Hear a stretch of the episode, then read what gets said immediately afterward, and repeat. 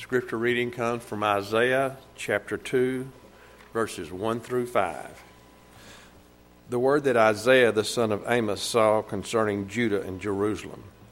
It shall come to pass in the latter days that the mountain of the house of the Lord shall be established as the highest of the mountains, and shall be lifted up above the hills, and all the nations shall flow to it. And many people shall come and say, Come, let us go up to the mountain of the Lord, to the house of the God of Jacob, that he may teach us his ways, and that we may walk in his path. For out of Zion shall go the law, and the word of the Lord from Jerusalem. He shall judge between the nations, and shall decide disputes for many people. And they shall beat their swords into plowshares, and their spears into pruning hooks. Nation not, excuse me, nation shall not lift up sword against nation, neither shall they learn war any more. O house of Jacob, come, let us walk in the light of the Lord. You may be seated.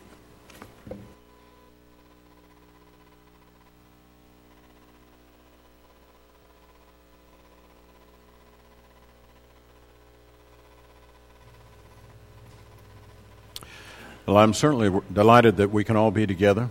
I'm very grateful for the privilege that we have to come and worship God, and uh, what a wonderful day of worship it has been. Uh, beautiful singing. Thank you, Jonathan, for that, and for the fine prayers, and for all the men that have waited on us, and the Lord's Supper, and have been involved in the worship and leadership of the worship. We're very grateful for you and grateful to you. For those who are visiting with us, we're delighted to have you.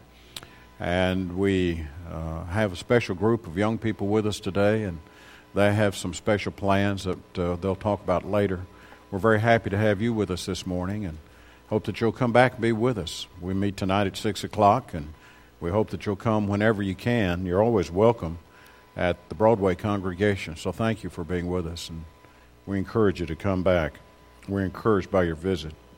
I wanted to talk about one of my favorite subjects today Jesus, the master teacher. We've all had teachers that really have impressed our lives, haven't we? We've had men and women that really made a special contribution to our understanding and to our thinking.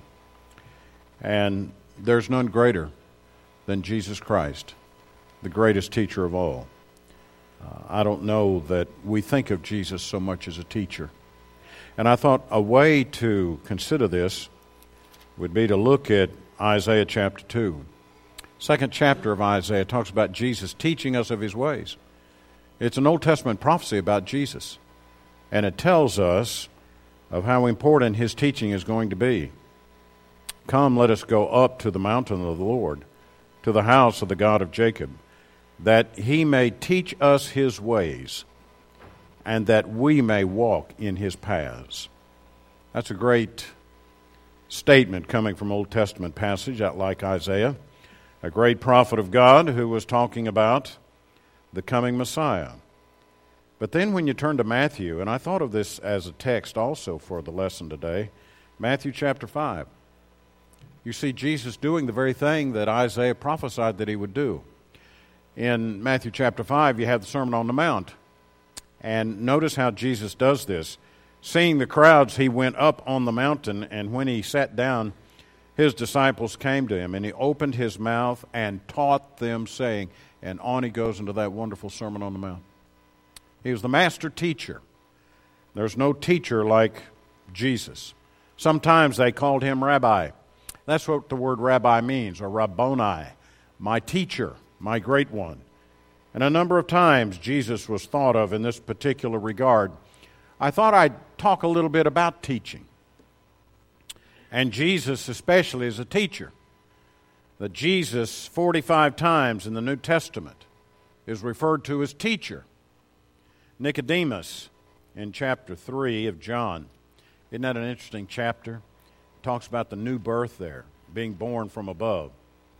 Now, there was a man of the Pharisees named Nicodemus, a ruler of the Jews. This man came to Jesus by night and said to him, Rabbi, see, there's our word, Rabbi, my teacher. Rabbi, we know that you are a teacher come from God, for no one can do these signs that you do unless God is with him. The idea there being that we know you're a teacher that's come from God. Uh, the miracles which you perform surely authenticate and tell us of the great signs that you're doing, the great things, the great lessons that you are giving us. The Bible makes clear Jesus was the greatest of teachers. You can go to college, and I hope you do if you haven't already, and you can enroll, especially in uh, Christian colleges, in courses where they will have classes like Jesus as the teacher, or Jesus the master teacher, or the methods of Jesus in teaching. And those will be good classes to take because it helps us understand how Jesus taught. He not only knew what to say, he knew how to say it. And sometimes we don't know what to say. And then sometimes when we do know what to say, we don't know how to say it. We may say it the wrong way, but Jesus never had that problem. In Matthew chapter 10, as he sends the disciples out, uh, he begins to describe the matters that they're going to face. And he says, verse 24, a disciple is not above his teacher, nor a servant above his master. It is enough for the disciple to be like his teacher and the servant like his master. Jesus is saying that we should be more like him, that we should devote ourselves and dedicate ourselves to helping others, to teach others, and that we should be like him in this particular regard. Jesus was an unusual teacher. You'll have a lot of teachers in your life. But Jesus was the most unusual teacher because he lived his message. Paul would say in 1 Corinthians chapter 11 verse 1. He said, "Now follow me insofar as I follow Christ." The word he uses there is imitate me. Imitate me insofar as I imitate Christ. Or you follow me insofar as I am following Christ. You follow in that example as well. Can you do that? Can you say that? Can you, as a parent, say, Now, you follow me and you do as I do because I'm trying to do and live like Christ. And you do that. Now, you follow me as your example because I'm following Christ as my example. Can you, as a Bible class teacher, say that? Now, you students, you follow my example. Because I'm following Christ as my, He's my teacher, and I'm following Him as my example. I'm following His life. So you follow me because I'm following Him. Or maybe on the job as a co worker, can you say that? You follow my example because I'm following the example of Christ. And I'm living like He taught me to live, so you can follow me as I live, because that's the one I'm following after. If we can't say that, we should, because we ought to be imitating our teacher. We ought to be imitating the one who lived us, who lived and died for us, and means so much for us. Even in the bad days, the worst of all possible days, even in those days, Jesus serves as the right kind of example for us as a teacher. I found this verse in 1 Peter chapter 2, and the verse is verse 21. For to this you have been called, because Christ also suffered for you, leaving you an example, so that you might follow in his steps. He committed no sin, neither was deceit found in his mouth. Now I read that from 1 Peter chapter 2, verse 21 and 22. And even in the bad days when he was suffering, he's saying very clearly there, follow his example even in those days. For to this you've been called, because Christ also suffered for you, leaving you an example, so that you might follow in his steps. And even in the bad days, he didn't commit any sin. Neither was there any wrong statement to be found in his mouth. He's the perfect example to follow. He's the perfect teacher. Now, this sometimes came up in my mind, especially when I was a student in school. And I have to say, as I was younger, I was questioning everything and I was looking at everything. And one of the things that came up in my mind, not, though I did not say it, it was in my mind. Why should I be following you? Why should I be doing what you're doing? Another question always came up in my mind when I was in class, and I'll tell you where it came up. It came up in Algebra 1 and in geometry. This question always came up in my mind. Why do I need to study this? Why am I going through this? Why is this important? And that's a question that students will always ask. It's not just me asking that question. Every student's going to ask the question why should I be following you? Why should I be listening to you? Why do I need this? Why do I need to learn this? A teacher is going to be sensitive to that particular matter and is going to address that point with regard to those who are listening to him. In Mark chapter 12, there in verse 38, he's kind of answering or addressing himself to that matter. In his teaching, he said, Beware of the scribes who like to walk around in long robes and like greetings in the marketplaces and have the best seats in the synagogues and in the places of honor at feasts, who devour widows' houses and for a pretense make long prayers, they may receive the greater condemnation. Jesus, you see, understands what we need to know. Jesus should be our teacher, and we should follow him because he knows what we need to learn. And he knows that we need to put it into practice. And he's making this very point about the people of his day. Don't be just giving some kind of show and pretense with regard to your religious faith. Now, the scribes and the Pharisees very much like to do that. They love to sit in Moses' seat and act like very powerful teachers. In Matthew chapter 23 and verse 1, then Jesus said to the crowds and to his disciples, The scribes and the Pharisees sit on Moses' seat. So do and observe whatever they tell you, but not the works they do. For they preach, but do not practice. You may want to read that in your Bible. It's in Matthew chapter 23. It's verse 1 and 2. And he's saying, Now look at those teachers. Now they love to sit in Moses' seat, a position of authority and a position that a teacher would have. In those days, a teacher didn't stand up. In those days, uh, days, a teacher would sit down and he would address his class sitting down in a sitting position, whereas we generally have a posture more of teaching from standing up. And as we stand up, we begin to address the class or the audience that we might be teaching. He says, Now, these Pharisees, they love to sit in their teaching and they love to sit in Moses' seat. But I want to tell you something about them. They'll talk to you about the Word of God and listen to them as to what the Word of God says. But they don't practice what the Word of God says. They teach, but they don't practice. What we need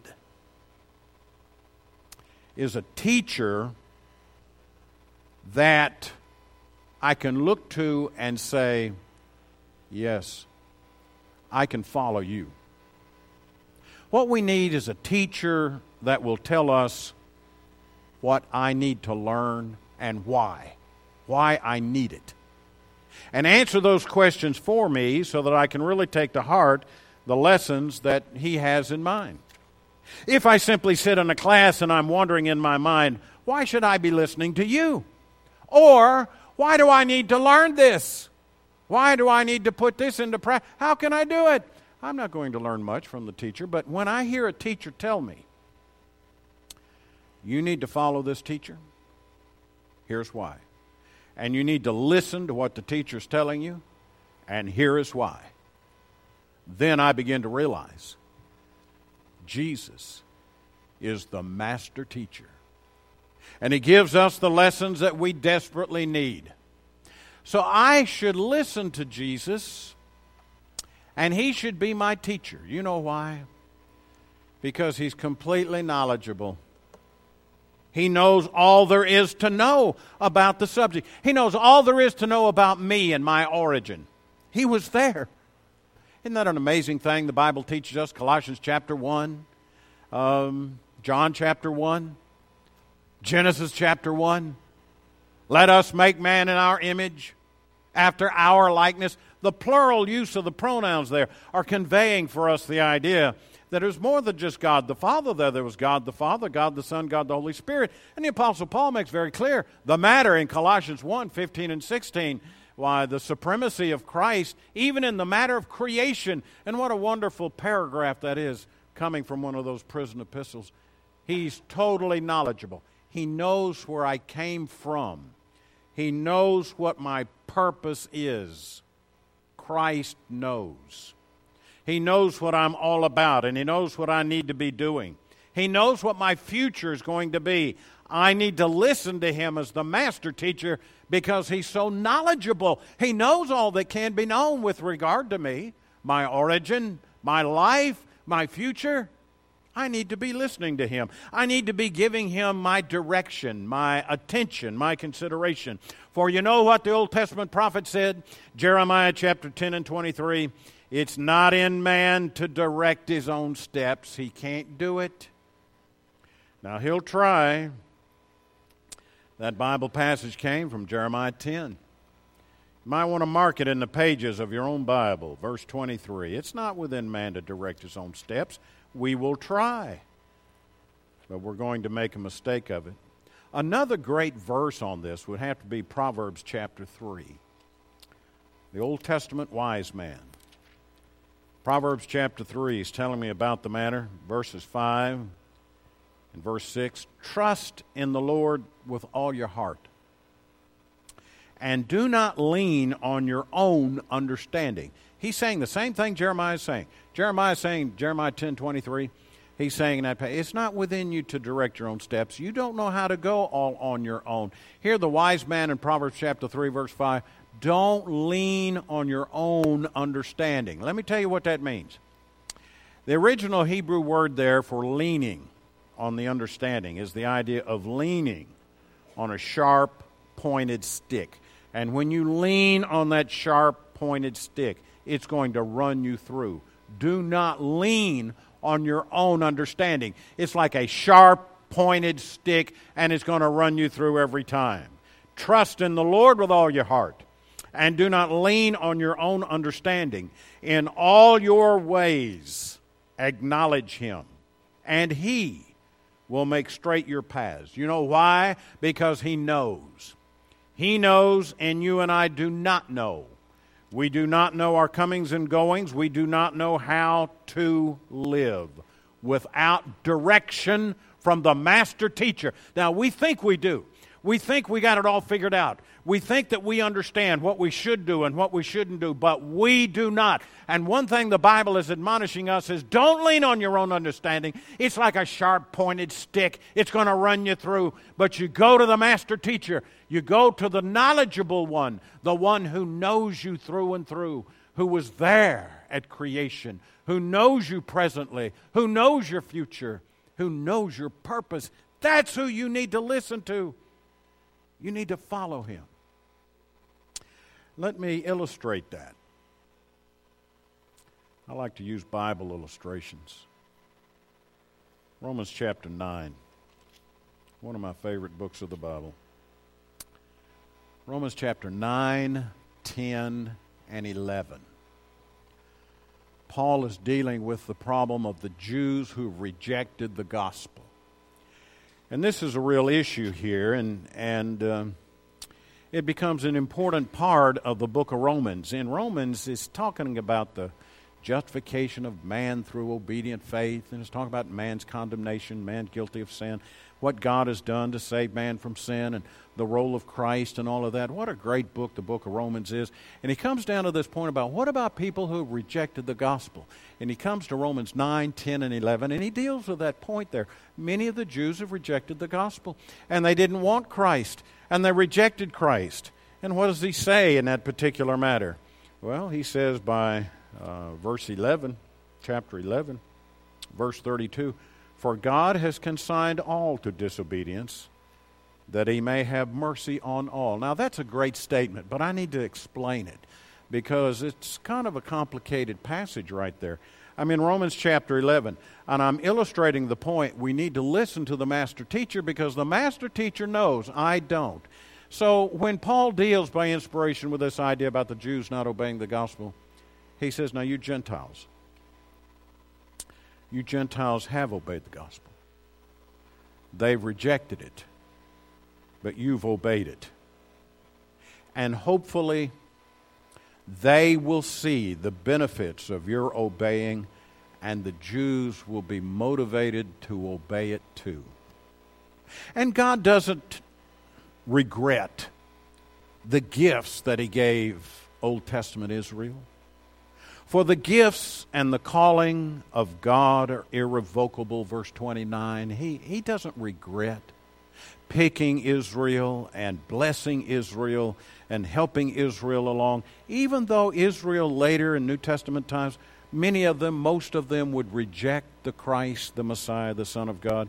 It could just be their rejection. You have now the opportunity to obey, and you did. And maybe they will see what a wonderful thing it is for you to obey, and in turn, they'll be motivated to obey. One thing is for sure all are guilty of disobedience, and God wants to pour mercy upon every one of them. Verse 32. I tried to explain that as simply as I know how. It's a rather complicated point that Paul is arguing here, but it's a very powerful point. Take advantage of the opportunity. Maybe that opportunity will motivate others to obey the gospel. After all, God knows what He's doing here in giving us the gospel, in giving us the Christ, in urging us to obey the same. And did you notice in that passage? Let me just read it a time or two. How many times he uses the word disobedient there in that paragraph? So they too have now been disobedient in order that by the mercy shown to you, they also may now receive mercy. For God has consigned all to disobedience. And if you go back on up there, verse 30, for just as you were at one time disobedient to God, but now have received mercy because of their disobedience. That word disobedient, disobedience comes up over and over again in this little Bible paragraph. And you know why? Because he's saying faith involves hearing the Word of God and being obedient to it by responding properly to it. Some will not respond to the knowledgeable teacher. And some who recognize in their heart the truth he's giving them, they will respond to it by obedient faith. That's what it's about. You can get all the PhDs in the world, get them all together. You give them all the material they need, all the assets that they want, as much time as they want, and they'll never, ever be able to come up to the hem of the garment of the master teacher. Now, some days you'll be enamored with teachers. But there's only one master teacher, and everything that you learn is to be filtered through what the master teacher teaches Jesus Christ, the one who knows everything about us and everything that we need to do. But I'll tell you what, one thing about the master teacher, he's honest. He never lies. He tells me what I need to hear. Sometimes teachers are that way. Sometimes teachers will tell us, but they don't really tell us what we need to hear. Uh, they're kind and they're considerate, but they don't really explain it like it is. The master teacher does that. He tells you exactly what you need to know. One day he was standing before Pontius Pilate and there, procurator of Judea, what a character he was. And the shadow of the cross was right on the horizon. And old Pontius Pilate asked Jesus, says, Now you say uh, you're a king. People say you're a king. Jesus answered 36 My kingdom is not of this world. If my kingdom were of this world, my servants would have been fighting, that I might not be delivered over to the Jews. But my kingdom is not from this world. He'll be honest with you. When you go to the master teacher, he's going to tell you like it is, and he's going to be very honest. Now, he could have sidestepped that issue. You know, on these um, uh, press conferences and that kind of thing. You ever watch that on television? They got all these microphones and somebody's asking a question. And you can see how that the answer is given. He hedges here, he hedges there. He might not even answer that question at all and talk about something entirely different. And I'm listening to that and I say, he didn't even answer that. He didn't try to answer that. Or well, they hedging around that, or they pettifog the matter or you know they're so ambiguous in their language who knows what they mean by that? The master teacher's never that way. He's honest and straightforward. He's going to tell you what you need to hear. Sometimes people don't like that. They don't like to be told the very thing that they need to hear. But that's exactly what jesus does for us. Turn with me to luke chapter 10 he is so honest and straightforward in these particular matters young lawyer came up to Jesus one time. A lawyer in Bible times, not like a lawyer today. A lawyer in Bible times is more of a scribe. He's a, a keeper of the law. He writes the law down in the scriptorium, and he's very conversant with the law. Behold, a lawyer stood up to him to test him, saying, verse 25, Luke chapter 10. Teacher, what shall I do to inherit eternal life? Good question. He said to him, what is written in the law. How do you read it? You see what Jesus did there? What does the Bible say for you to do? This guy gets up and he says, Well, now, what, do you, what should I do in order to inherit eternal life? He says, Well, what does the Bible say? What does the law say? How do you read it? He brought him right back to the Word of God. He's very honest. He could have just come up with some kind of thing on his own, but he wouldn't do that. Why, in turn, he says, Now, what does the Word of God say? That's what you need to be doing. It's a good question this man has, and Jesus gave the perfect answer. He always does. The perfect answer there is what does the Bible say? What does the Word of God say? Turn with me to 1 John chapter 4. 1 John chapter 4 and verse 1. Isn't this a great verse? It talks about the honesty of the teacher. Behold, do not believe every spirit, but test the spirits to see whether they are from God. For many false prophets have gone out into the world. Now, the world, word spirit there refers to person. He's talking about a false teacher. He's talking about a false prophet. He says, Now, don't believe every teacher that comes along because they're not going to be honest. They're going to be false teachers, and you got to be careful what you hear, and you got to weigh everything you hear and everything that is taught by means of what does the Word of God say. The master teacher is the one who will always be honest with you. He will always tell you what you need to hear. But I tell you, when I think about the master teacher, he's so loving. And this is something which just leaps from the page. I have been in classrooms where the teacher didn't care whether we were there or not. In fact, I had a, a course one time in economics, and I have to confess, I got a D in that class and I'm proud of it. I worked hard to get it, and I'm happy that that showed up on my transcript D because I worked very hard to get it. And the f- first day of class, and the huge auditorium filled with students, and he says, I don't care where you come to this class or not, but you make sure you come the first day and you come the last day. If you never come back to this class, I don't care. And that was his attitude. He didn't care whether we came to class or not. He didn't care anything about us. That might be some reflection about the kind of grade that I received in that particular course because the teacher had no concern for his students, but that's not true with a master teacher. The master teacher, Jesus Christ the righteous, loves his students, and he loves you and He's concerned with you. Not only does He know you, not only is He honest with you, He loves you.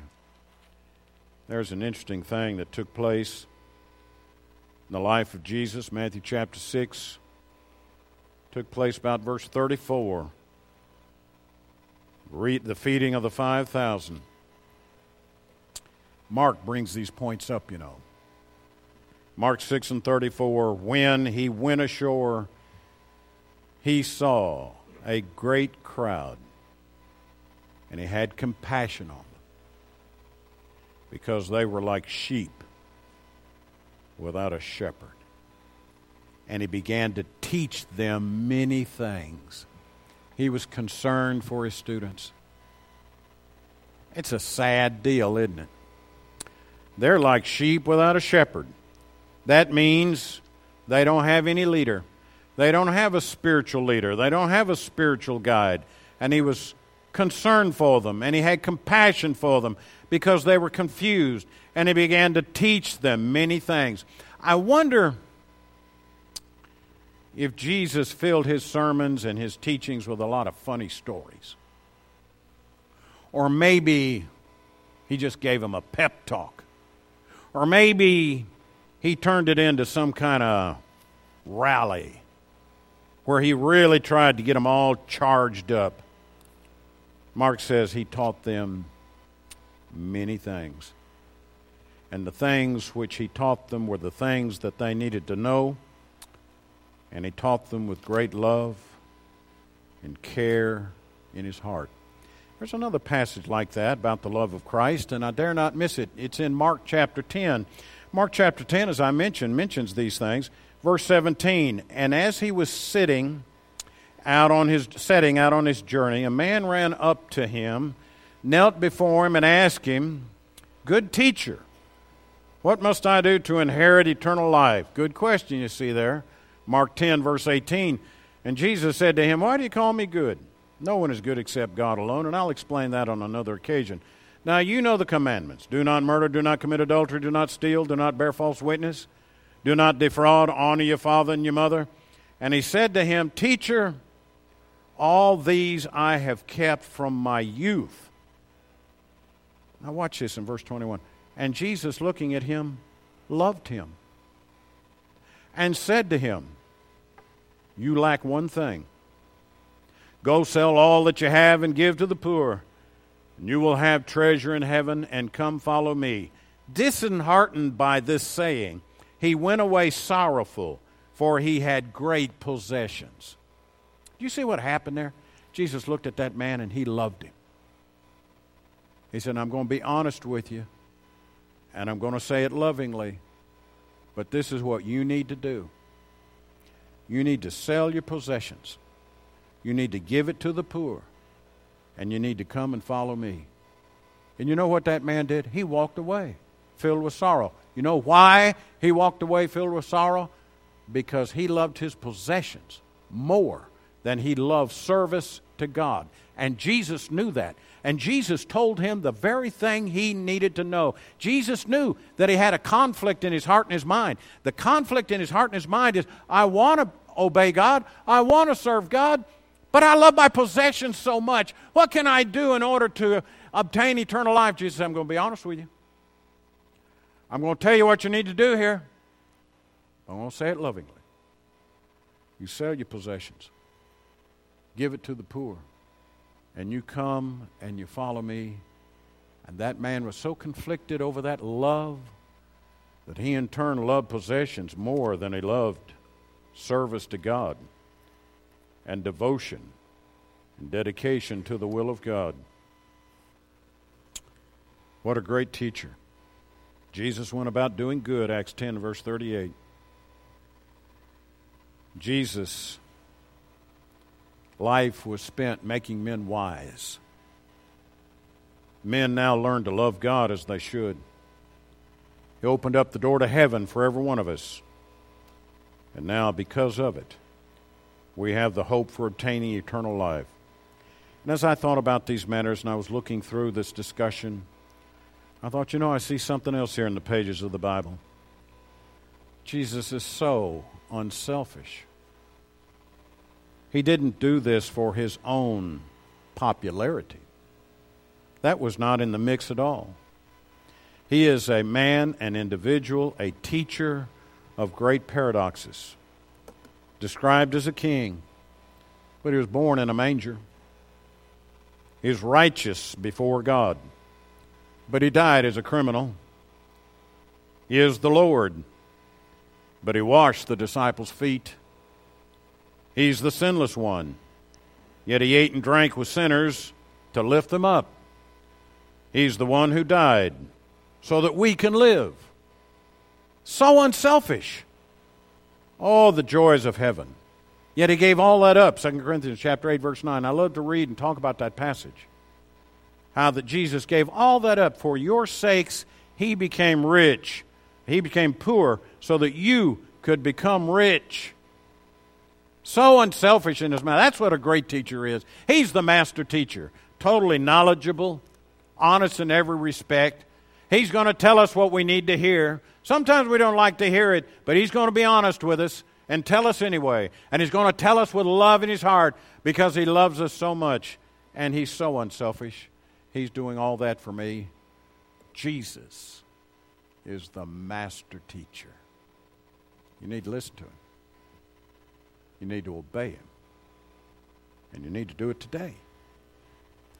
If Jesus were here telling you to do something, would you do it? I'm sure that you would.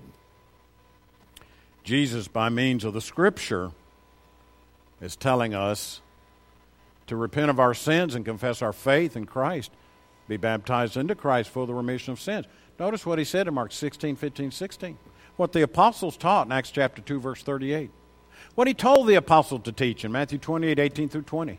Go into all the world, preach the gospel to every living creature. He that believeth and is baptized shall be saved. That's the master teacher speaking to you through his word. Now, he's not here today. He's at God's right hand, serving and reigning as king over his kingdom, the New Testament church, which you can be a part of if you'll listen to the master teacher. And I pray you do it today. Won't you come? While together we stand and while we sing.